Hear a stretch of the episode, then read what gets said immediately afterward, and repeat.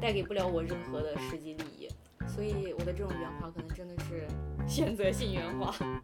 这是所谓的见人说人话，见鬼说鬼话。朋友们，周末愉快！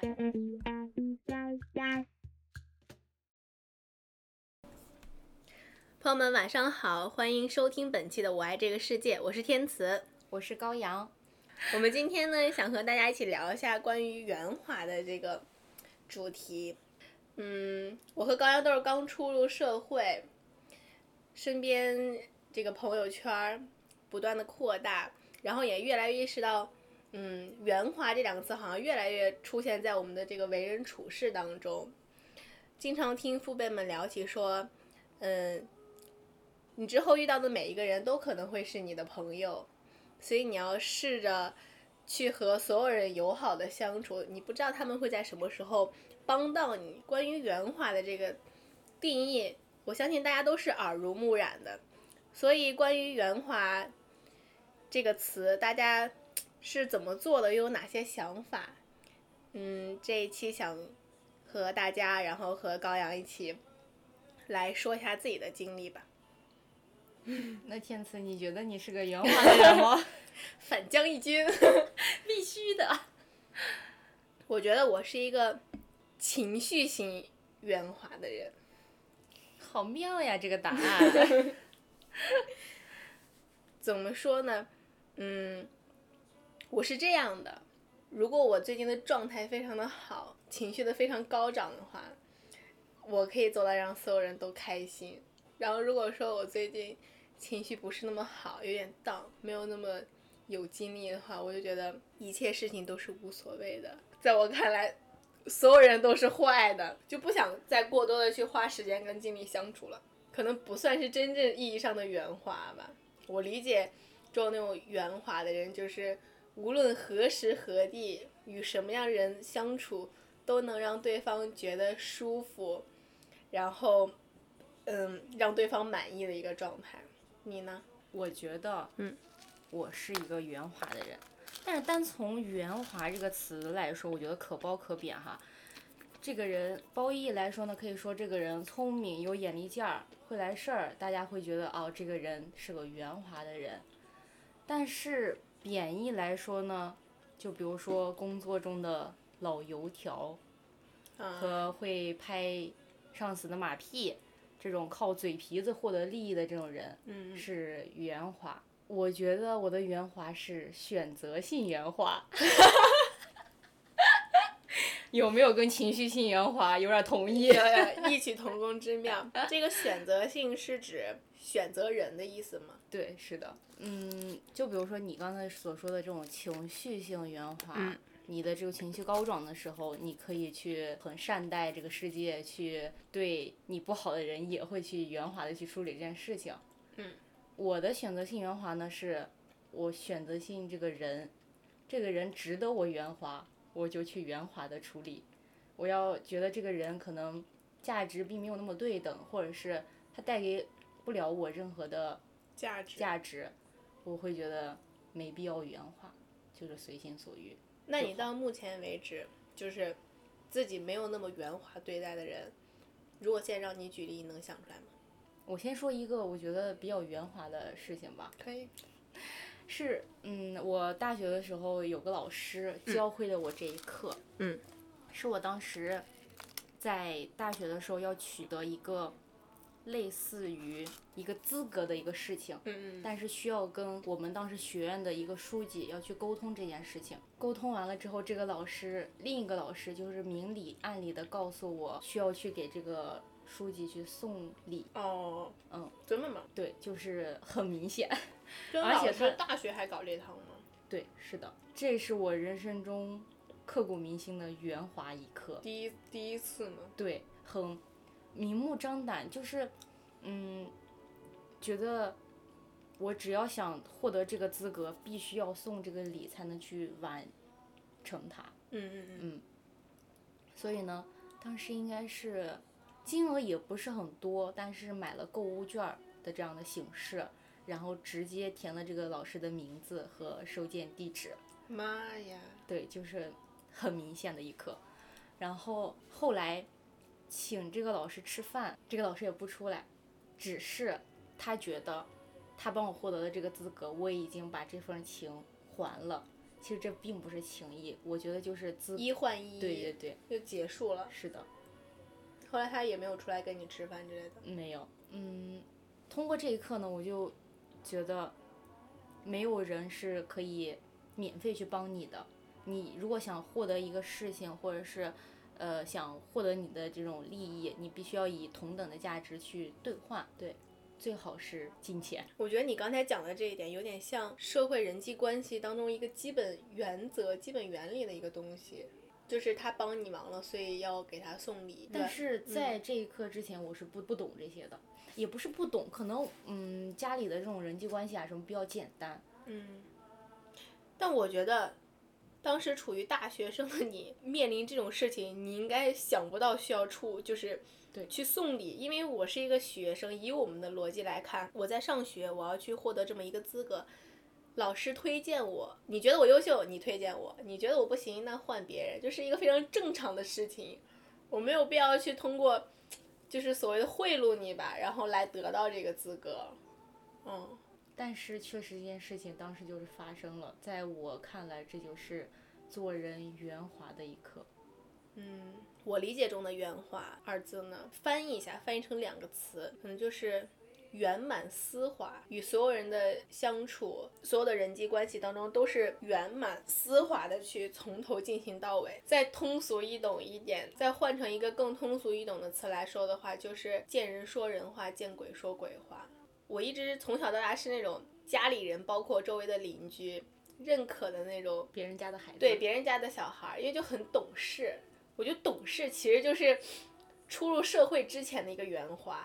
你知道看大人的眼色，然后在家里面来客人的时候，知道端茶送水，然后吃完饭之后，哎，知道去收拾，帮帮那个家里面亲戚的忙，然后就是一直是这么一个懂事的小孩。然后后来那个工作之后，我有个前辈，我觉得他是一个非常会见人说人话、见人说鬼话的一个人。我问他，我说就是怎么能做到这这种样子？就是你你这样去对待他有什么既得利益吗？他说，那哪怕我换到我们现在的工作来讲，如果你跟一个人关系处得非常的好，那么在后来，他可以轻轻松松完成你的营业额。你只需要去就是讲讲话，陪陪陪陪笑脸就可以了。就为什么不这样做呢？可能所谓这个圆滑，它的底层逻辑是让一切事情都风生水起的转起来之后，自己会容易很多。那你觉得你现在做到这一点了吗？我在尝试着做到这一点。如果把你比作一种一种动物，你想当一个什么动物？动物。嗯。我想当老鹰，这是我没有想到的答案。你觉得我会回答什么？嗯，我觉得你是向往自由的，但是老鹰这个答案，我理解中的老鹰，我想象中的老鹰，我也没跟他们说过话，没聊天儿，不太清楚。他们就是很自由啊，禽禽中之王嘛，飞得高，看得远，想吃谁吃谁，然后像。陆地上那些比较凶猛的动物的话，也逮不着它。我觉得比较自由吧。我确实是一个很向往自由的人。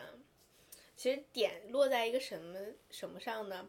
我们现在不是处在这个社会中吗？你是我相信大家都是向往自由的。但是你在达到这个自由之前，你有很多条件是需要去满足的。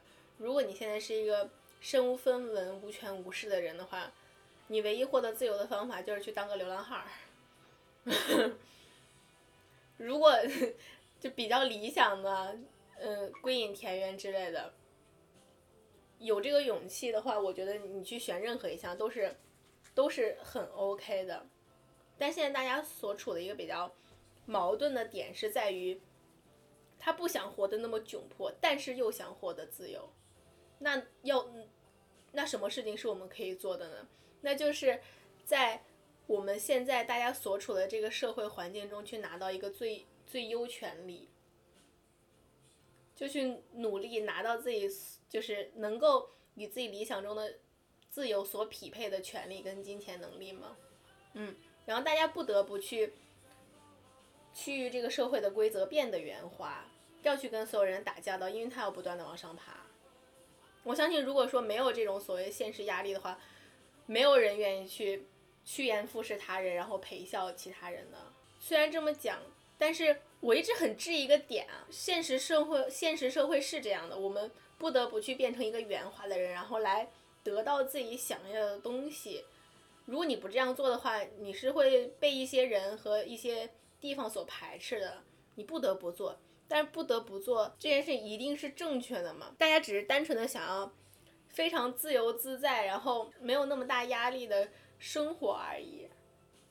但是就为了这么一个非常简单的目标，必须要去陪笑他人，变成一个圆滑的人，是不是有一点相违背呢？我觉得我是享受其中，被这个社会所同化吧，算是。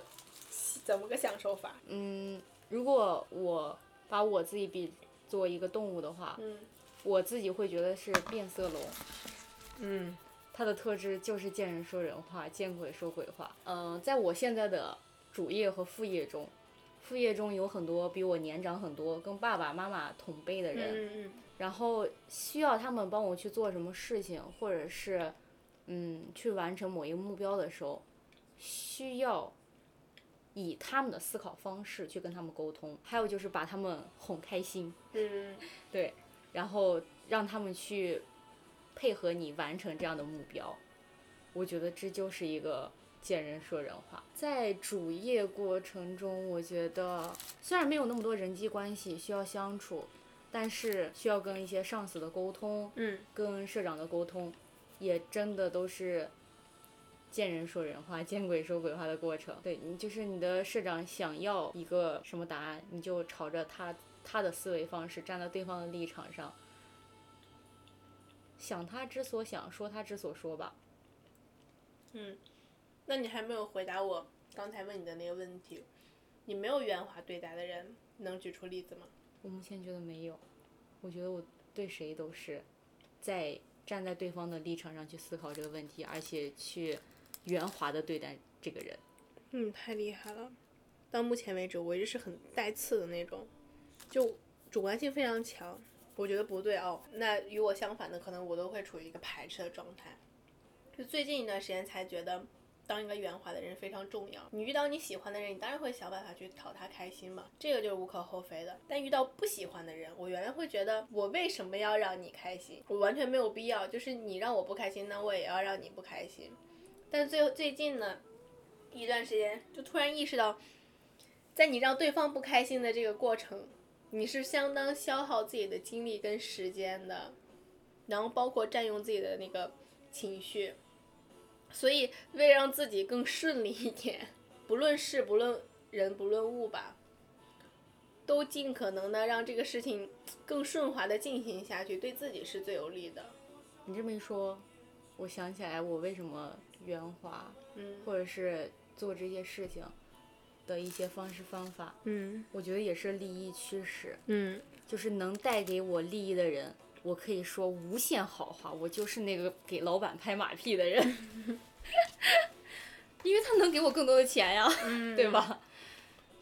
然后，嗯，比如说在我之下或者没有跟我直接利益的人，我会拿他们来所为我所用，完成我自己的目标，实现我自己的利益。我之前特别蠢，我之前是那种我看老板不顺眼，我也要跟他刚的那种人。我回想我到目前为止的经历，我小学怼老师，初中怼老师，高中怼老师，就当着全班老师面怼，不是全班同学面怼的那种。那老师下不来台面的时候怎么办？他没？有办法，他没有办法，因为我说的是对的呀。你是现在还直到现在认为这种行为还是对的，还是说你当时的那个立场你觉得是对的？我说的话是没问题的，但我做的事情是蠢的。不过，这个东西其实是要看环境的，因为我当时做的这些事情，于当时的学生时代那个环境来讲，是没有任何问题的，因为我不会受到惩罚。但如果把它换场景而言，换到现在的工作当中，我如果当着所有员工一个会议面前让老板下不来台，那我觉得我可能之后会吃苦的。是的，蠢极了。因为它是跟你的利益直接挂钩，然后重则失去这份工作，轻则就是降级或者是拿不到这个月的薪水都是有可能的。嗯，高阳比较幸运的点可能是，目前为止没有遇到过那种让自己非常反感的人，就是反感到没有办法去配合。我觉得我有过，就之前在打工中，嗯，有一个大姐，她是真的会对你指手画脚，不是那个，不是那个，不是另一个人，另一个人。也是在那份工作中，但是是另一个人。然后这个大姐呢，她就是很怪异，在人前一套，背后一套。这是我第一次遇到，就是日本人是这样子的，也有可能有很多这样的人前一套，背后一套的人吧。她每天下班之后就做各种表格，然后给你的给你的老板看，然后。当时就觉觉得这个工作根本没必要，就是这个表格在这个工作中完全起不到任何的利益，但是他就会彰显他的工作能力有多强多强，然后，呃，就是他安排事情起来多有顺序，然后就各种显摆。嗯嗯。刚开始的时候，我觉得这个人啊太不可理喻了，后来我发现他好像跟我造不成任何利益，我就完全无视，他不会冲击到我，他也不会来跟我就是沟通或者怎么样。如果是我的老板直接来跟我说这件事情应该怎么做怎么做，我会直接表达这件事情，我觉得怎么做会更顺畅，然后让大家积极配合。但这个人他只是去做了这个表格，然后去以他的方式觉得在跟老板显摆，仅此而已。但是我会去选择忽视性，因为我觉得他构不成我的任何威胁，而且他带给我带给不了我任何的实际利益。所以我的这种圆滑可能真的是 选择性圆滑，这是所谓的见人说人话，见鬼说鬼话了。是的，圆圆滑有一个非常大的前提就是判断吧。嗯嗯嗯。你觉得这个人在这个当局中起到一个至关重要的作用，你就会去嗯尽自己所能操纵一下这个局面。是的，我觉得我之前处理的很多事情，嗯，都是比较理性。我会很准确的判断这个人是否能直接构成我的威胁，或者直接能给我利益。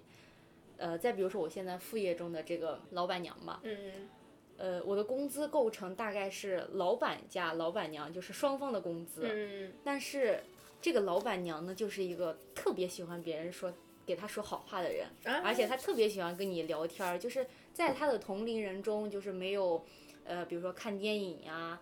还有跟他聊音乐呀这方面的人，所以呢，我虽然跟他差着将近二十岁吧，但是他觉得他跟我很有共同话题，然后我也从来没有跟他谈论过就涨工资或者怎么样，但是他都会主动的去提，然后我后来发现是因为我跟他沟通中够顺畅，然后我对于他的态度也够圆滑，然后他也可以给我带来实际利益，我为。何尝不可呢？对吧？嗯嗯，所以就是你说更多的好话，他就会觉得你这件事情做得很好。他他是一个真的就是他喜欢的人怎么都喜欢，他要不喜欢的人他就怎么都不喜欢的一个人。就对于这种人，你就是要拿出你的那种圆滑手段去对待他。但是这个老板就不是这样，这个老板他有自己的判断标准，就是他是。看做事儿的，他不是看说话的，对。圆滑之前这个判断非常的重要。我是我真的觉得之前自己是有点蠢的那种，不过又很幸运，就我会不管对方是否是我的上司，就我觉得处不来，然后我觉得不对，就眼里有点容不得沙子的那种感觉，我就会据理力争。嗯，可能在对方看来，他就会有点下不来台之类的。那为什么会说到自己比较幸运呢？是因为，要么是目前为止遇到的情况，要么是，呃，我处于一个跟其他人关系都很好，然后店长其实如果失去我，他可能工作上会不是那么得力的情况。然后要么就是，我招惹到的这个前辈可能被其他人所不喜欢，然后也没有那么举足轻重的位置。就像第一期说到那个前辈，我其实最近反省也是因为这个事情吧。虽然后来那个解决方式还是跟这个人，就你没有办法跟他好好相处。虽然以这个告终了，但是如果第一开始可能我能表现出来一个比较听话、懂事的一个后辈形象的话，应该也不至于闹得这么局局面这么难看。嗯，现在就好像大家都知道两个人有点针锋相对的那种感觉，虽然都知道是这个人不太好，但是还是场面上不太和谐吧。如果和谐一点的话，应该整体氛围会更好一点。嗯。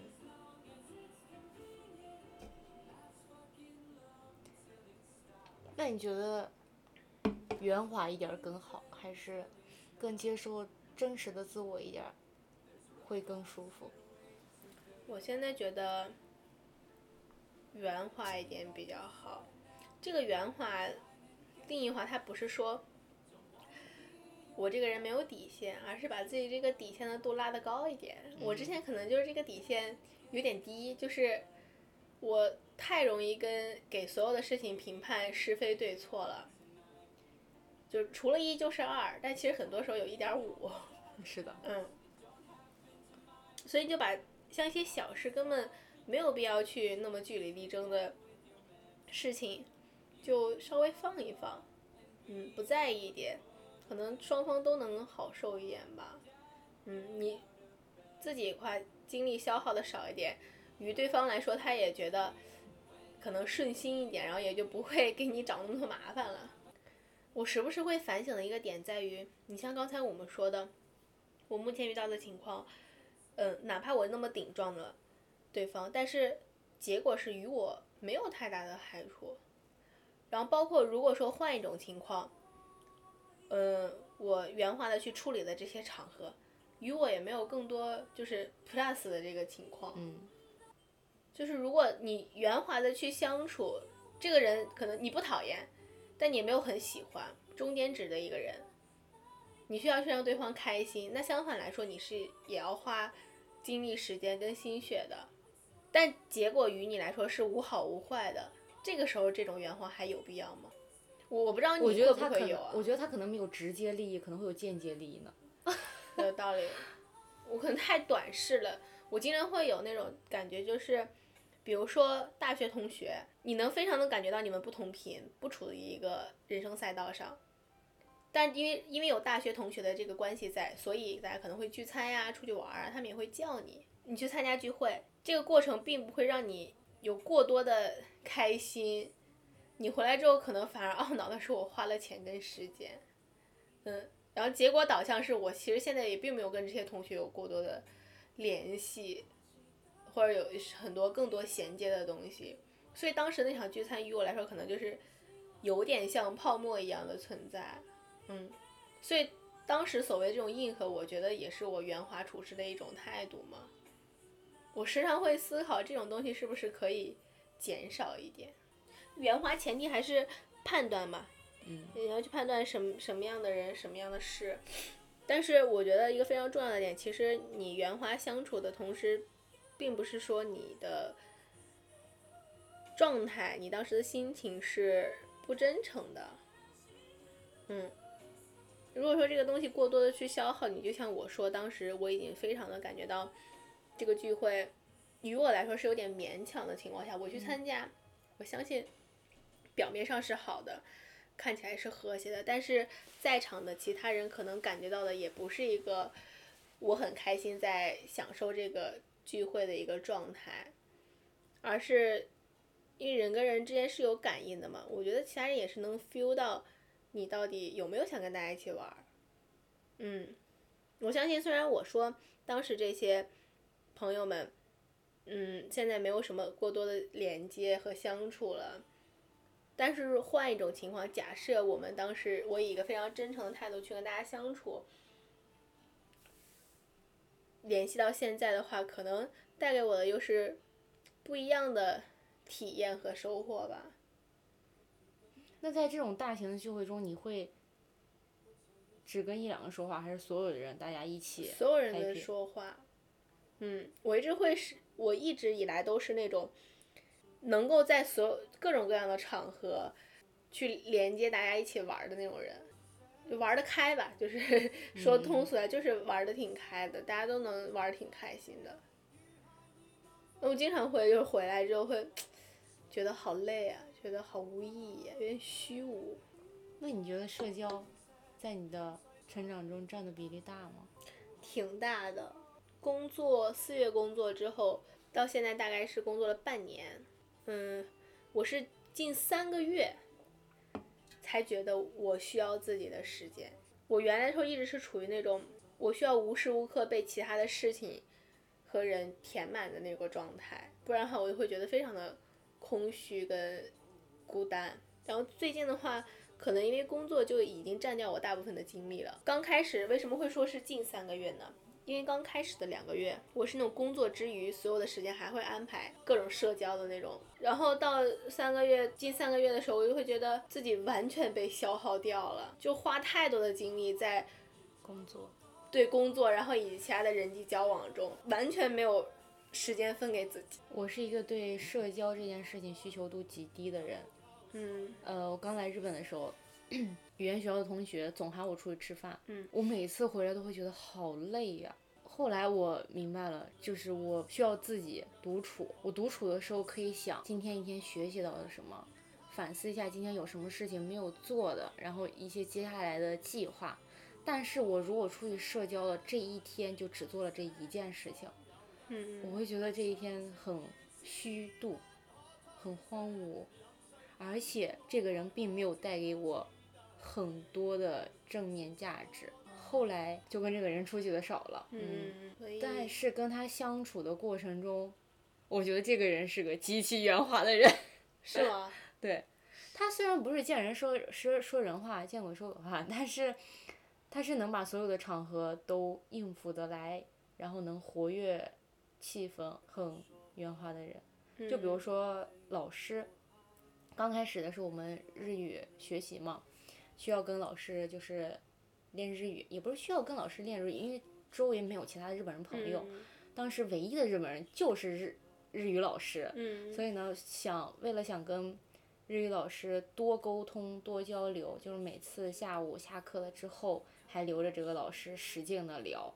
刚开始的时候，这个老师呢，也对于我们这种刚学五十音图就想说一口流利日语的学生，觉得有点太太心急了。嗯。嗯，但是后来就是我们又给带他去吃中餐，嗯，然后，嗯，我给他送各种小礼品吧，算是，嗯。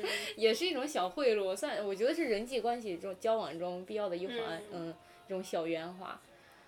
嗯，这个老师后来就可以多陪我们，就是别人所有学生下课了之后，多陪我们聊一个多小时，然后持续了应该有一个多学期这样子的关系。然后这个老师也是现在也有在联系，虽然语言学校已经毕业三年了吧，对，也有在联系的。就是我觉得人际交往中，不管你是你的上司、你的平辈、你的下属，不管跟你是什么关系，就是圆滑真的是蛮重要的。其实周围朋友对我评价比较多的是，就在他们看来，我可能就是一个有点像你刚才说的这个语朋友的言小的朋友这种感觉，你应该也能感觉得到，嗯就是什么场都可以就 hold 的还可以。我觉得在我精力比较好的状况下，情绪性圆滑。对对对对，情情绪性圆滑。不过大大部分情况下还是一个，嗯，相对来说比较圆滑的人吧。那你觉得你不圆滑的就是这个职场中的这件事情吗？我觉得我不圆滑的点在于，就是当我情绪被破坏掉的时候吧，嗯，就像我觉得他触犯了我的标准，我觉得你你不对，你不太讲道理，我就完全不留情面了，嗯，但当你把这个事情，首先这个事情无无所谓，无伤大雅，其次，你把标准拉高一点，这个事情也就这么过去了。如果这种情况下自己能够更顺利的处理的话，我觉得结果会更好吧。嗯嗯，就像我们刚才聊的，我说我是一个可以接受这个世界不同的人，嗯我觉得这也是一种圆滑的体现，就是我接受所有，然后我也包容所有，就是所有对于我造成不了什么直接利利害关系的事情，我都可以圆滑处理。所以我现在还没有遇到过不圆滑的人、不圆滑的事儿，嗯也是比较幸运的一点吧。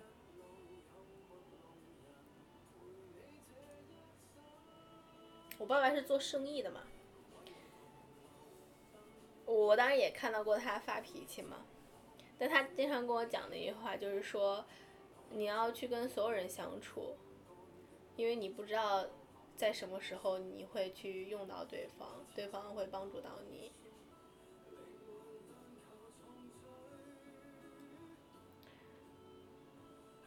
其实圆滑吧，就是我们很多时候有点把它单拎出来看了。你圆滑的去在一个场合里面跟大家相处的时候，你可能包含的是你享受其中，你真诚，你有目的性，嗯，单拎出来可能圆滑没有什么太大的意义。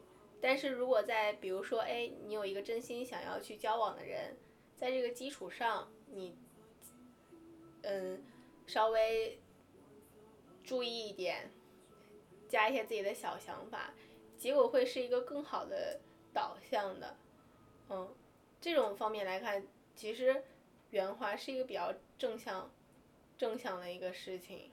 然后如果说遇到那种自己不太喜欢的情况下，稍微拐个弯儿。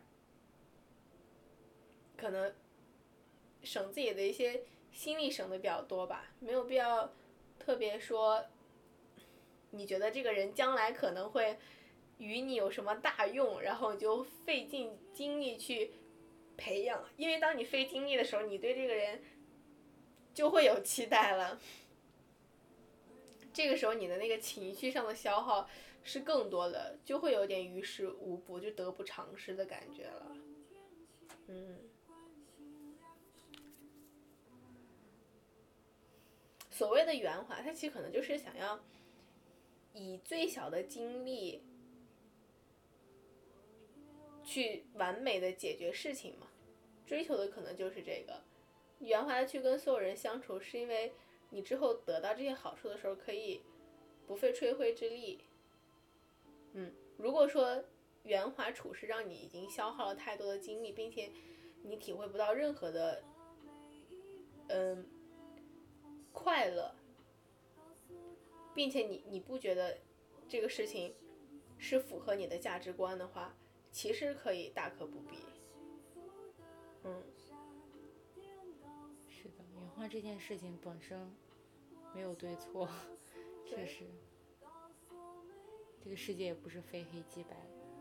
是的，还有很多彩色的事情。嗯，而且人是那种怎么说呢？他其实会自主的去做判断，就像我到目前为止有很多次我觉得处理的不够圆滑的这些顶撞上司啊或者自己老师的这种情况，是因为其实我在做这件事情的时候，我自己判断了哦，这个我现在是学生，他不能拿我怎么样，或者是我现在这个立场，其他人都是站在我这边的，我才去做了这样的事情。人是有本能可以趋利避害的嘛？是的，嗯。所以，当你觉得你遇到了一个你想要去嗯跟他建立更深联系的人的时候，你会自动的去变成一个圆滑的人的。所以，就是为什么在现代社会中，大家被驱使着去变成一个圆滑的人，这个当然有他的主观影响在，但是大概率的情况还是在这个社会里存在。你审时度势，你自然的去选择了对自己有利的一方，你选择变成了一个圆滑的人，然后让自己接下来的生活变得顺利一点，嗯，就无可厚非吧，没好没坏。不过如果说你现在还苦于，就是像我之前一样苦于，这个事情怎么能这样呢？呃，这个人为什么这么就是难相处呢？苦恼于这些小事情的话，我觉得与其思索这些，不如花一点时间在自己更喜欢的事情上。就这些事情太小了，不足以影响你的心情。这种情况下，可以采取一些圆滑的手段，更关注自己吧。不要过度内耗。其实总结下来，是的，嗯。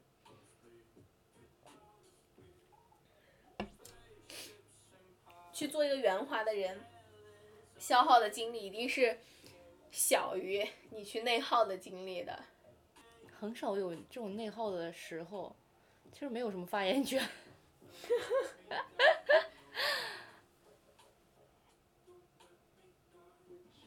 我会在什么时候内耗呀？嗯，我觉得就是自己忙的。天昏地暗，然后没有时间思考自己的时候，那个时候是内耗的。但是没有时间思考了，怎么内耗啊？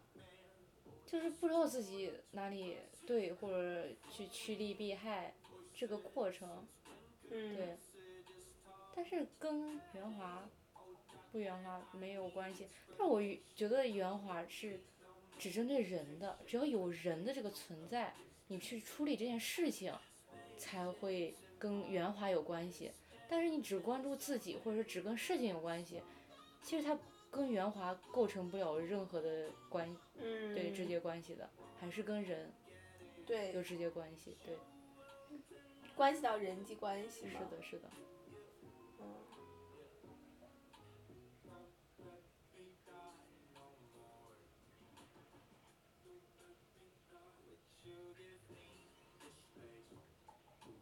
最近就是工作的时候，我原来是那种非常不会做样子的人，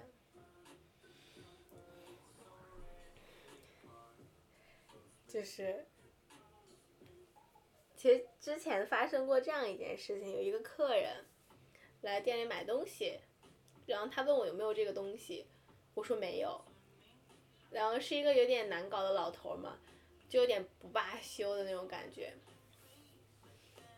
之后我一个前辈就过来帮帮我了，我跟他说这个东西没有，但他还是努力的做出了一副我在找这个东西到底有没有的一个样子，然后就对找了一圈之后对客人说，真的实在抱歉，就是好像真的查不到怎么怎么样的，然后开始尽力的帮他找解决办法。后来那个那个客人他在店里边转了一圈之后买了一条裤子回家了。我后来我就跟这个，呃，帮我的这个前辈讲，我说，你刚，刚才这套真的是太牛了。他说，嗯，我们做的就是接客的这个工作嘛，所以他来我们品牌其实要的就是一个服务。你如果说只是告诉他没有的话，那他来店里的接受服务的这个事情是没有意义的。那他还不如直接在网上查呢，所以你就尽力的一定要去找一圈，再告诉他没有，他就会相信你是真的了。就这个找的这个过程，是你让事情非常顺利进行下去一个必要的事，必要的一个经过。如果说你直接告诉他没有的话，他可能是会觉得你这个，嗯，员工有问题啊，或者是从此之后再也不来你这边买东西了。这个损失是比较大的，所以你要学会这招 他就告诉我，经历过了几次之后吧，其实主要是因为如果我一直以这种高高在上的态度的话，我在这个工作当中可能也 体会不到太大的乐趣，于是我就选择加入他们，然后再有客人来的时候，我就那种一脸殷勤，你知道吗？天呐，客人，我有什么可以帮助到你的吗？真的是太不好意思了，怎么样？这情绪就加到满的那种。哎，我发现哎，好像效果还不错，主要是自己突然有事儿干了，哦，然后也能得到哎，客人还挺喜欢你的，怎么怎么样的？我觉得，嗯，蛮不错的。那你比如说店面的这种假笑服务，你你刚开始我会觉得我做的可好了啊！OK，讲讲你的故事。假校服，嗯，就比如说我刚开始来日本的时候，就是那种伊拉线马赛就讲的超级的情绪高涨，啊，嗯，就恨不得你赶紧去他家店里啊，这种就是很假校服。我觉得那就是这就是一份工作呀，就没有必要这么的天性这么高吧？啊，第一开始的时候可能也没有那么殷勤吧。我刚开始的时候，刚入社的时候，就是很想创造营业额嘛，所以就是一个非常殷那个结果导向殷。勤的状态。对对对。然后干到中间的时候，突然觉得这个活儿我已经挺熟的了，没啥意思了，然后就懈怠了。懈怠的那段时间觉得超级无聊。然后再往后的话，嗯，我想着，与其说这么无所事事下去吧，其实还是要找点自己存在的价值的。然后就又情绪饱满的上阵那种感觉，嗯，如何做到就是把范围缩小点？就我们这种，你当时在居酒屋，嗯，就是招客的这个嗯情况，然后以及我现在在一个服装店做贩卖的情况来说，首先你要有一个自我价值的认同。你要知道，我现在这个情绪饱满的结果导向是能给我们店里的营业额挂钩，跟提升自己的价值挂钩的话，你就可以很自然的去做这个事情。嗯，嗯，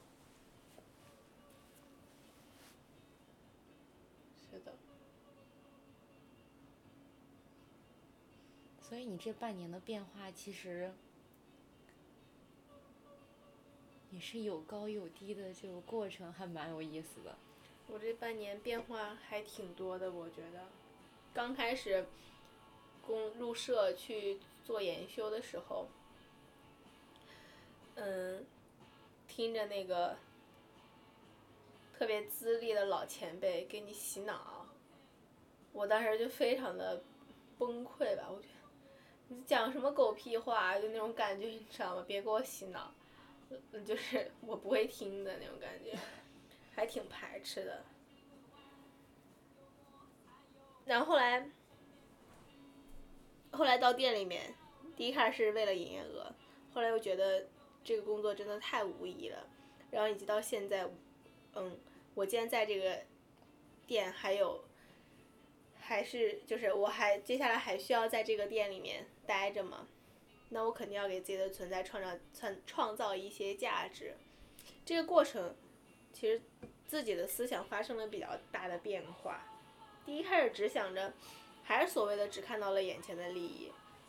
我觉得，首先这个事情我不想干，其次，它没有办法直接转化成我的工资。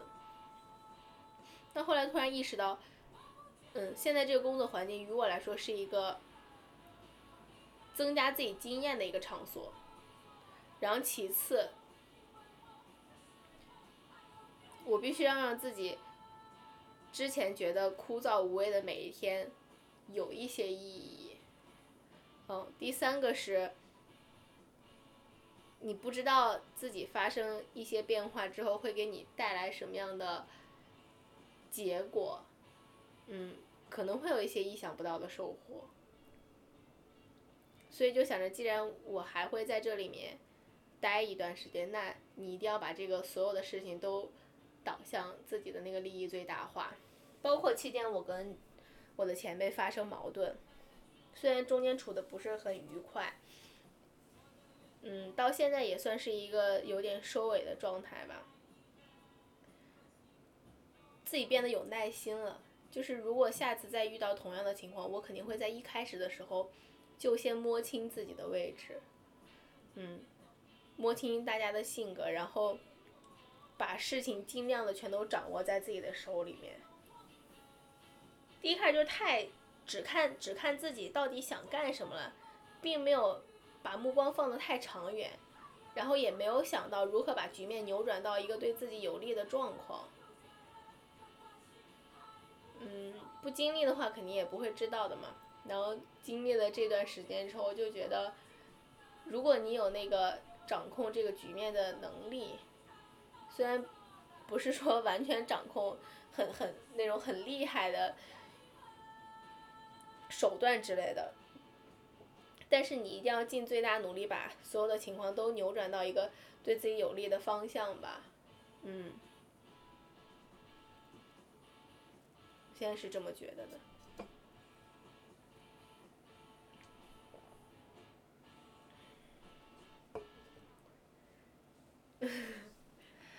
嗯，这个过程中，我突然想起来一个，就是我最近觉得他是一个，也不是最近吧，就是来日本之后，我发现这个人超级圆滑的一个人，就是我副业中的这个老板，他的圆滑点体现在他自己现在有一家日式拉面店，嗯他拉面店里面有四个中国师傅，那四个中国师傅，就是他们有白班和晚班，晚班两个，白班两个，他们中间会有矛盾，嗯，就比如说白班，他需要把各种菜切配菜，就是拉面的那个配菜呀、什么的要准备好，切嗯配好，但是。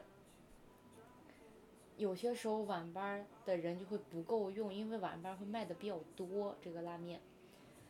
不够用的时候呢，他们就会觉得白班的人准备的不够多，嗯但是白班的人呢，基本上准备的量就是平时的量都是差不多的，但是这些员工就会觉得，就是白班的这个晚班的这个叔叔呢，就会觉得白班的这个叔叔准备的不够多，你给我的这个工作造成了影响，但是他们从来不会就是站在对方的立场上去思考问题，比如说白天也挺忙的，没有时间或者怎么样。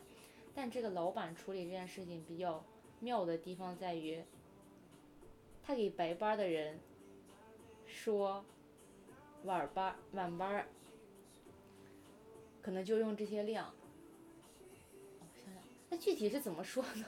我忘记了。就是把错揽到自己身上。是的，就不会造成激化矛盾。嗯，嗯就很多的时候，其实可能就像我之前的时候，我完全不理解这样做有什么意义，就是对就是对，错就是错了，就有什么好嗯去去遮掩或者是让自己受委屈的。但是当你看到有那么一个非常会处理处理事情、非常圆滑的人存在的时候，你会觉得哇，这样的人太酷了，他简直掌握了所有的局面那种状况。嗯，我最近的这个思想上的转变，也是因为我经历的一些事情，我觉得好像这样做确实是有道理的。